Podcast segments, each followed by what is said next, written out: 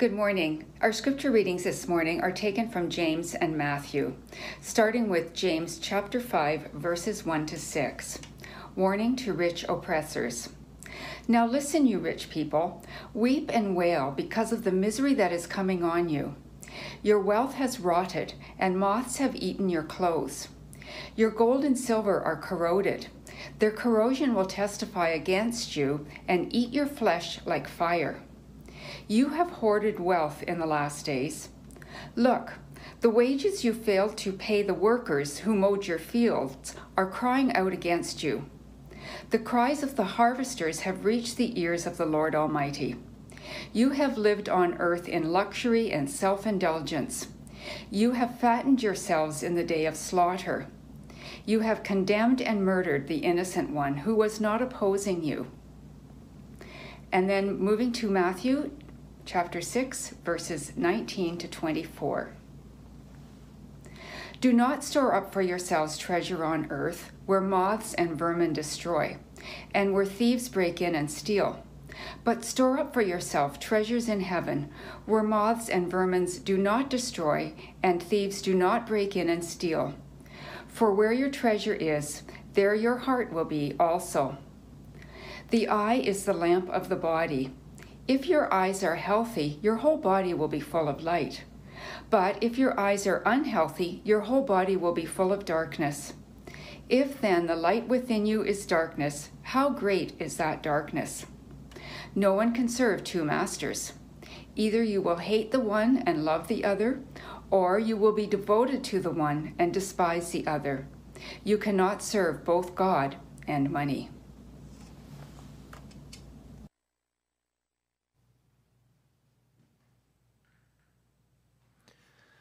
Good morning, everyone. It's great to be with you again this morning. I was watching a, a show a few years ago called uh, Narcos on Netflix, and I learned about this man named Pablo Escobar. He was the infamous drug cartel boss who made so much money that he didn't have enough places to put his cash. Obviously, as his money was made illegally, he couldn't put it in the bank. So, and he couldn't keep buying more stuff because then he would just uh, raise more and more suspicion. So he started finding different ways of hiding his money. He put some money under his floors, he put money in his walls, he put money wherever he could hide them. He even put money under his mom's couch. He has so much money that he started burying his money in fields. And he would hide his money in so many places that he would need to uh, hire a person who had to create a map of where he buried his money so he could find it later. And in the series, there's a scene where you see Pablo Escobar running from uh, the authorities and looking for some of his money that he buried. And he, he goes to this one field where he buried his money, and uh, when he digs up the money, uh, he couldn't use the money because it had rotted away. He supposedly lost about 10% of his cash yearly, which was around $2.1 billion, meaning he made, what, over $20 billion a year. I couldn't believe the amount of money he had that he literally had to bury his money. One of the things that I was re- reflecting on while watching the show was how destructive his life was, but also how someone can have so much money, so much money, more money than he would ever need, and still want more. That show actually got me thinking of what Jesus said about money. He said in Matthew 6:19, "Do not store up for yourselves treasures on earth, where moths and vermin destroy." And where thieves break in and steal. Jesus says, Don't store up for yourselves treasures on earth where moth and vermin destroy.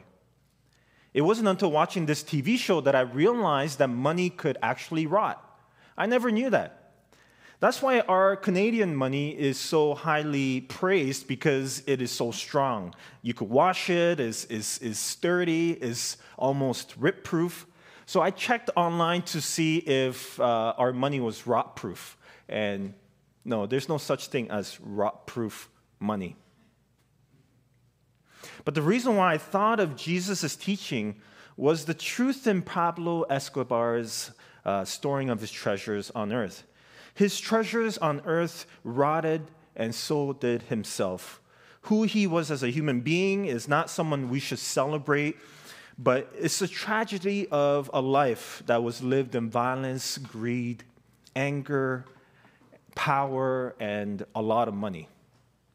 What he stored up on earth caught up with him and eventually led to his death. So you might be thinking, that's why you don't invest your money in cash.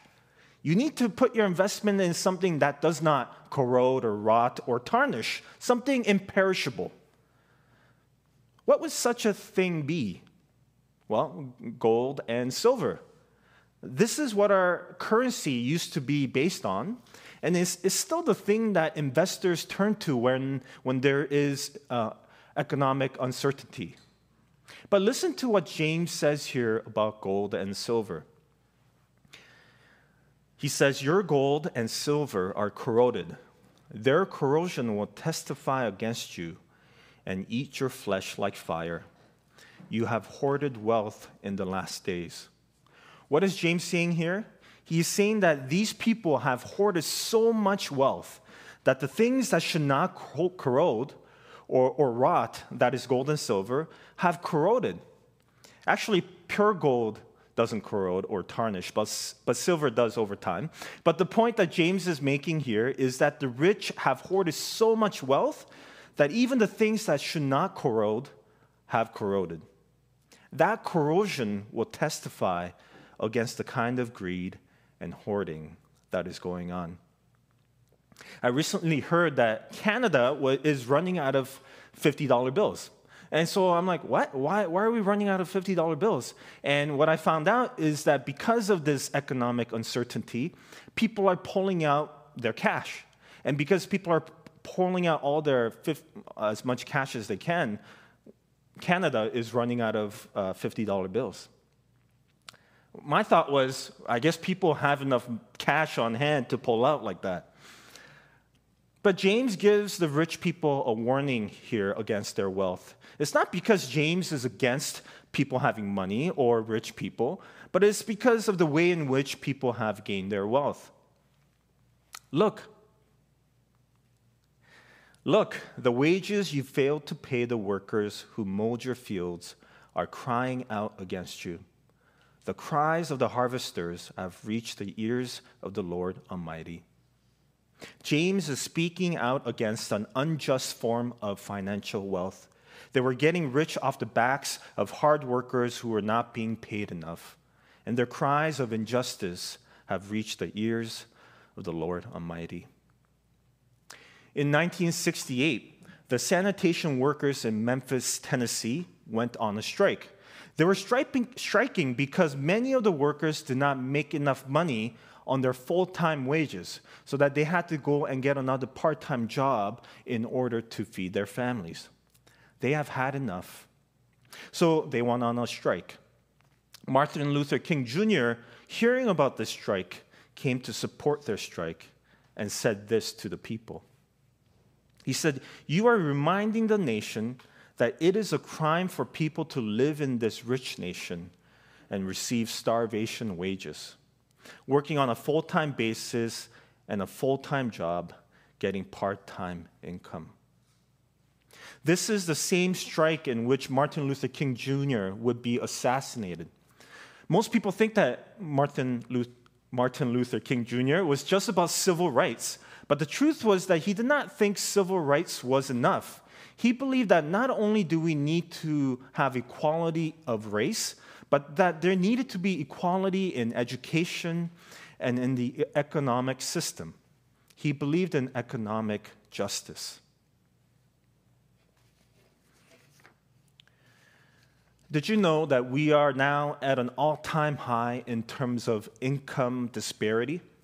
In the last 30 to 40 years, the disparity in income from the richest to the poorest have grown where the richest 3% of the world own more than half the world's population. So in 2019, according to Oxfam, the world's billionaires there's only 2,153 people who are uh, billionaires, had more wealth than 4.6 billion people. 2,153 people have more money than 4.6 billion people. I did the math, even though I'm not good at math, so it took me a little while to figure out this, this uh, percentage. But 4.6 billion people is 58% of the world's population. 2,153 people are 2.7% of the world's population, meaning 2.7% of the world's population have more wealth than 58% of the world's population. What do you think? Do you think this is equitable? Do you think this is just?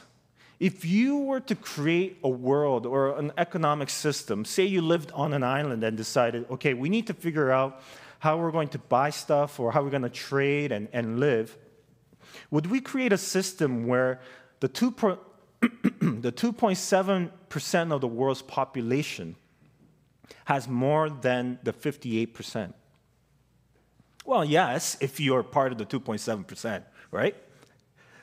Like, have you ever been to a potluck where, you know, some people take more than they share? It's annoying, isn't it? When you're in line and, and you're getting, you wanted to go and try that jerk chicken that someone made, and you just want to try a little taste to see how good it is. And you get to that dish, and it's all gone. And some would argue, well, you snooze, you lose. If you wanted that, you should have lined up early. But the whole point of potluck is, is to bring what you have so that you can share with others. It's not so that one person can take a lot more than the other, but it's for everyone to have uh, a little taste. And I was trying to figure out how would this look like in a pie chart, but found a video that explains a lot, a lot better, and so I wanted to share this with you. And this is uh, American, so you take it with a, what do you call it? Grain of salt. But at the same time, I think it shows us how it's a good representation of the disparity in our world. And this is from CBS News. We have five plates. Alrighty. This represents everybody in America. Okay. So you've got your wealthiest 20% all the way down to your poorest 20%. And that is the American pie. The pie itself represents about $98 trillion of household wealth in America. We asked people to dole it out as accurately as possible. I guess start off with two slices. On the Here? wealthiest? Okay. Yeah. How many pieces of the of the pie would you put on the middle class? Put four. Four. All right. That's the middle class. Let's do half a piece to the poorest. Like right in the middle there? Yep. Okay. Perfect. So we're you gonna have to move some of the wealthiest to the lower class? How much? Two pieces. To the lower middle? Lower Okay. middle class. Okay. So can I show you what Yes. reality looks like? Not like this, obviously. Unfortunately not. No one was even close. So it's actually nine pieces of, of pie. Wow. Yeah. 90% of the wealth is right here in the top. That's terrible. Now, the upper middle class and the middle class, they share one piece. So these guys, they've got about 80% of a piece. They get 20% of a piece. And then the lower middle class, they've got 0.3% of a piece. Yeah, they have some crumbs there. There you go. That's what they get. And the poorest, they have no pie. In fact, they have less than, than, than no pie. They have, they actually have a bill for pie. They're in pie debt. They owe pie. People in the poorest 20% are, on average, more than $6,000 in debt. Now listen, you rich people, weep and wail because of the misery that is coming to you on you. Your wealth has rotted, and moths have eaten your clothes. Your gold and silver are corroded. Their corrosion will testify against you and eat your flesh like fire. You have hoarded wealth in the last days. Those rich people, it's not fair or just.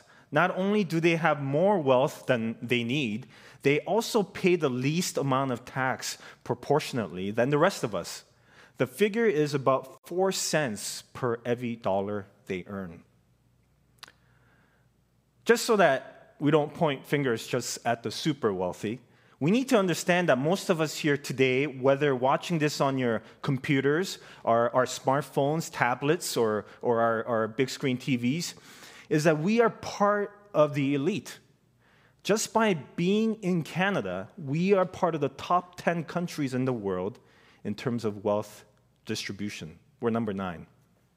In fact, if you own over $100,000 in assets, thus you sell everything and you have more than $100,000 in assets, you are part of a group in this world that owns 82.8% of global wealth. Yeah. So, when I was reading up on this income inequality, some of the reasons that were given to why income inequality is not good were things like it's not good for the economy. It slows economy, economic growth, and it causes social tension. I think they're putting that pretty lightly. Uh, I was like, what? Those are the reasons why it's not good for the super wealthy to be more rich and, and, and for this kind of inequality? What about the fact that inequality is just not just? How about the fact that people who should be more, how, how, how about the fact that people should be more important than stuff? How about the dignity of a person? What about the fact that we're to see each other as brother or sister? What about love? What about mercy? What about justice? What about the fact that everyone should be able to try that piece of pie that's given for all of us to share? I think Jesus gets to the heart of the issue about where we store up our treasures. No one can serve two masters. Either you will hate the one and love the other, or you will be devoted to the one and despise the other. You cannot serve both God and money. The heart of the question is who do you serve? Do you put your faith in, what do you put your faith in? Is it in God or is it in money? Is it in your ability to buy what you want or the amount of money you can, you can put away for retirement? Or is it in God? We cannot serve both God and money. We try though, don't we? We live as though we can serve both God and money. When I was reading through this passage about how gold and silver corrodes, I thought about the story about the people of Israel and manna. You know the story. God sends heavenly food from the sky for the Israelites and, and provides for them. And they are to gather just enough food for that day, but not too much. Don't store any away. And do you remember what happens in the story? Just like we would, they take more than they need for the day and store up manna Maybe just in case. Maybe just in case they wouldn't come again. Or maybe because, you know, if we store some up, we could maybe trade it for something that I need uh, later on. And we know what happens in the story. When they do store manna uh, against what God told them to do, it started to grow maggots and it tarnished. It had corroded and rotted. And I think this is a great illustration of the world God has created? Could it be that God has in our nature, nature created things in a way where we cannot hoard for ourselves so that it will cause us to share and to give away? Uh, like, have you ever wondered what would happen if our money had an ex- expiration date? What if we couldn't keep banking our money or store it up for ourselves? What if there was a negative interest to keep money? What if it costed us more money to store our wealth? There was a man named Silvio Gesell who believed that money should expire and called it the natural economic order. Just as things in nature expire, he believed that money should also expire. I'm not going to go into his economics, and some people thought he was crazy, obviously, because who would want that? Um, but if you're interested in it, just, just Google him. And I, but I think we are like the Israelites and have taken the wealth and resources of this world that has been given for all people and have taken more than our share. We continue to hoard for ourselves the riches of this world, and that hoarding is rotting away. In our economics, money does not rot, If we invest it wisely, we can take more we can make more money. It encourages us to keep more of it for ourselves because it makes us more money. So why would we ever want to give it away? But so does money actually rot? And I think in some sense it does. Money does have an expiration date because we can't take it with us. Money cannot save us because not only does money rot literally and physically, but the love of money will also rot us. Whether it's our money, an extra piece of pie, or that extra scoop of jerk chicken at a potluck, we are called to share and to give it away. You might be saying, sure, but, but it's good to save, right? We should be saving some money. And I was thinking through the question of what, what is the difference between saving and hoarding? Saving to me is like preserving food for the winter months where you can't gather more food. And the Israelites were allowed to take twice as much food uh, the day before Sabbath so that they wouldn't have to work for Sabbath. So saving is more about need than want. We save because we need to eat in winter months. But the difference, I think, of hoarding is when we have enough, but continue to accumulate and accumulate. And in our economy, unless you're a millionaire, none of us feel as though we are hoarding because we seem to all live paycheck by paycheck. But is this because we're really in need or because we're saving or is it really because we're trying to keep up to a certain lifestyle? Are we trying to live in such luxury and self indulgence that is causing us to live paycheck to paycheck? So, in this season of our heightened tensions around racial inequality, James, Martin Luther King Jr., and Jesus would want us to look at this racial inequality and to add to the conversation the economic injustice that our world not only lives in, but continues to perpetuate. How do we not store up for ourselves treasures on earth and hoard to the, po- hoard to the point where our gold and silver rot? And instead store up treasures in heaven.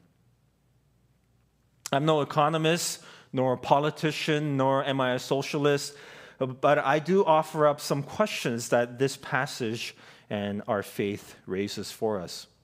And the first question is the question where is our treasure? Is our treasure in God or is it in money?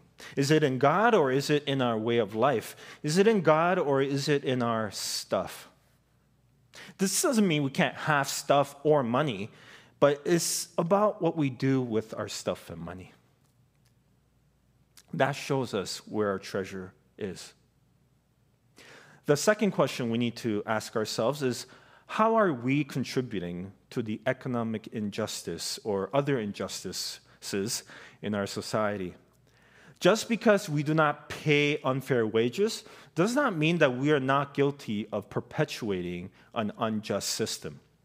How do we vote? How do we spend our money?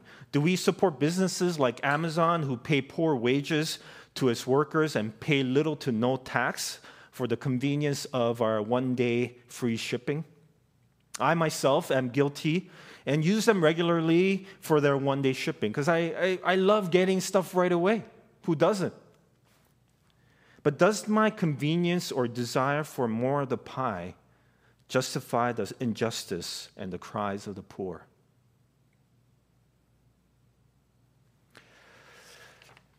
The third question we need to ask ourselves is how much of our pie are we willing to give up?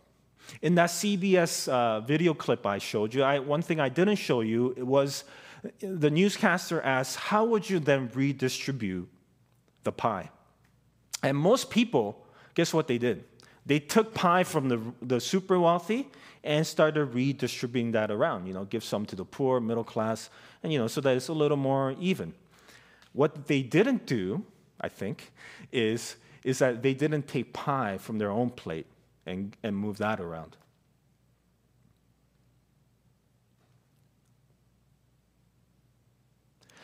The question is for the sake of equality and for justice, are we also willing to give up some of our own pie. For the sake of justice, and I would say storing up treasures in heaven, how much of the pie are we willing to share? How much, how much of our pie are we willing to share? The fourth question, or, or I think more adequately, our, our last response is to weep and wail. To acknowledge that we ourselves have loved our way of life and money more than God. That we have loved our way of life and our comforts on the backs of those who receive unfair wages and inhumane working conditions. It is to repent that though we know what's right, it is so much easier to keep living because we ourselves have more bills to pay. It is to ask God to wake us up from our slumber, our unwillingness to change. It is, it is to ask God to help us from our own selfish ways. It is to ask God for His wisdom and strength in how we can become people of generosity, of justice, and of love. It is to give room for God to work in our whole lives including our pension plans and, and retirement plans, and to ask God how we can serve Him and not money. Let's pray.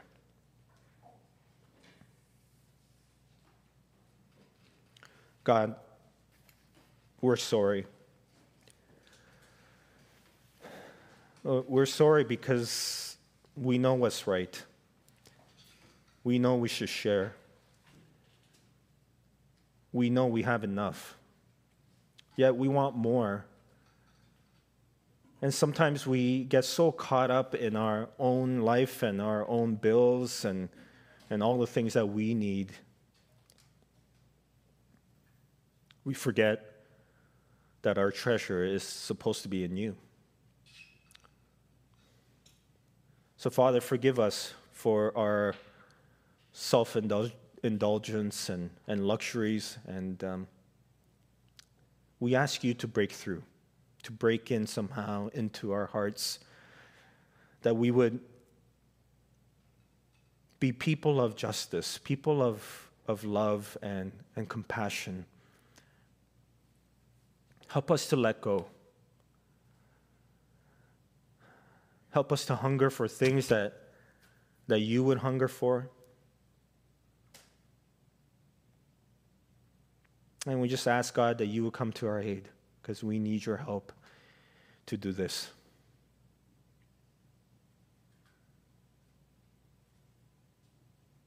But I thank you, God, still in the midst of in the midst of this system, this world that we live in, that you are loving God. You are a, a generous and just God. And, and the cries of the poor are heard by you.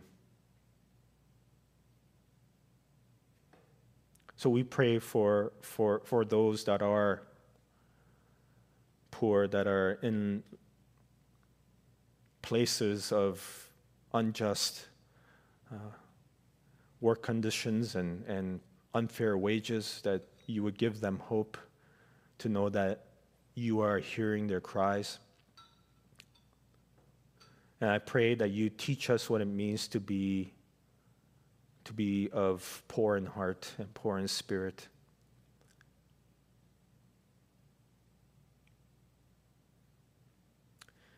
In Jesus' name we pray. Amen.